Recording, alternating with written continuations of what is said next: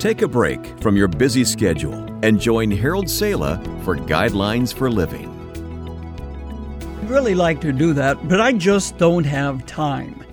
How often have you heard that? But even more personal, how often have you said that yourself? I just don't have time. The fact is, you have exactly the same amount of time as does the next person in life, neither more nor less. 24 hours to every day, 168 hours to every week. When you find yourself saying, I don't have time, you're really saying, I don't consider this important enough to take time for it. But of course, that isn't always polite or courteous. I've also noticed something else. People who are the busiest and accomplish the most seem to find time for things that others never get around to doing. Why? Because they work faster? No. Because they are smarter? Again, no. Because they are better organized? Yes, undoubtedly.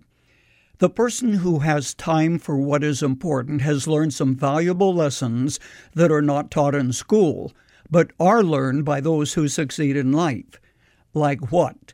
They have found the secret of making time work for them. The following are simple guidelines that will help you better use time.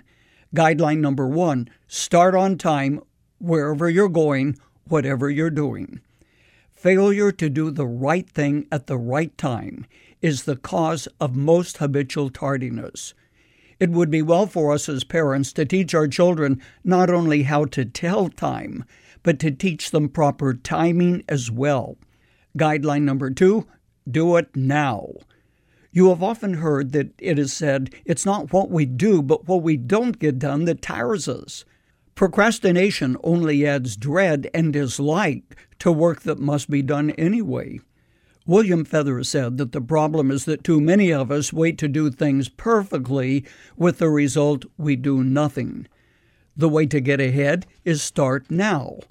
While many of us are waiting until conditions are just right before we move ahead, others are stumbling along.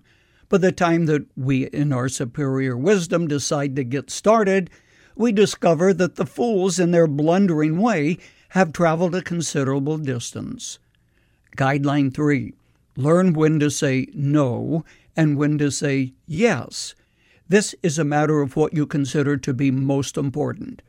Budgeting your time wisely is as important as budgeting your money wisely. The next time you're tempted to say, I don't have time, ask yourself, to what then am I giving first claim on my time? Am I really putting first things first? Could I say no to some of the demands made on my time in order to have more time to do what is really important? Guideline number four take time out.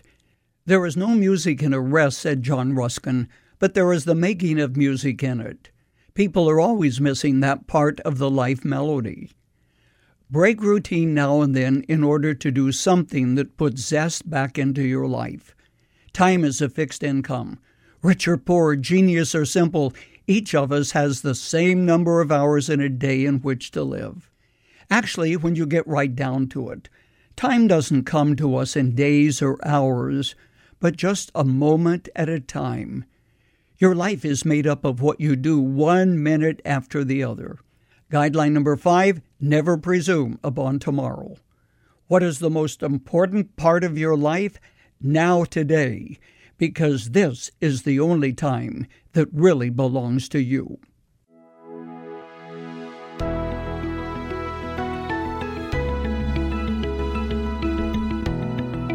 You've just heard Guidelines for Living. For more practical and inspirational messages, visit guidelines.org. If you find our devotionals helpful and would like to share them with others, consider supporting our ministry with a donation. Again, that's guidelines.org.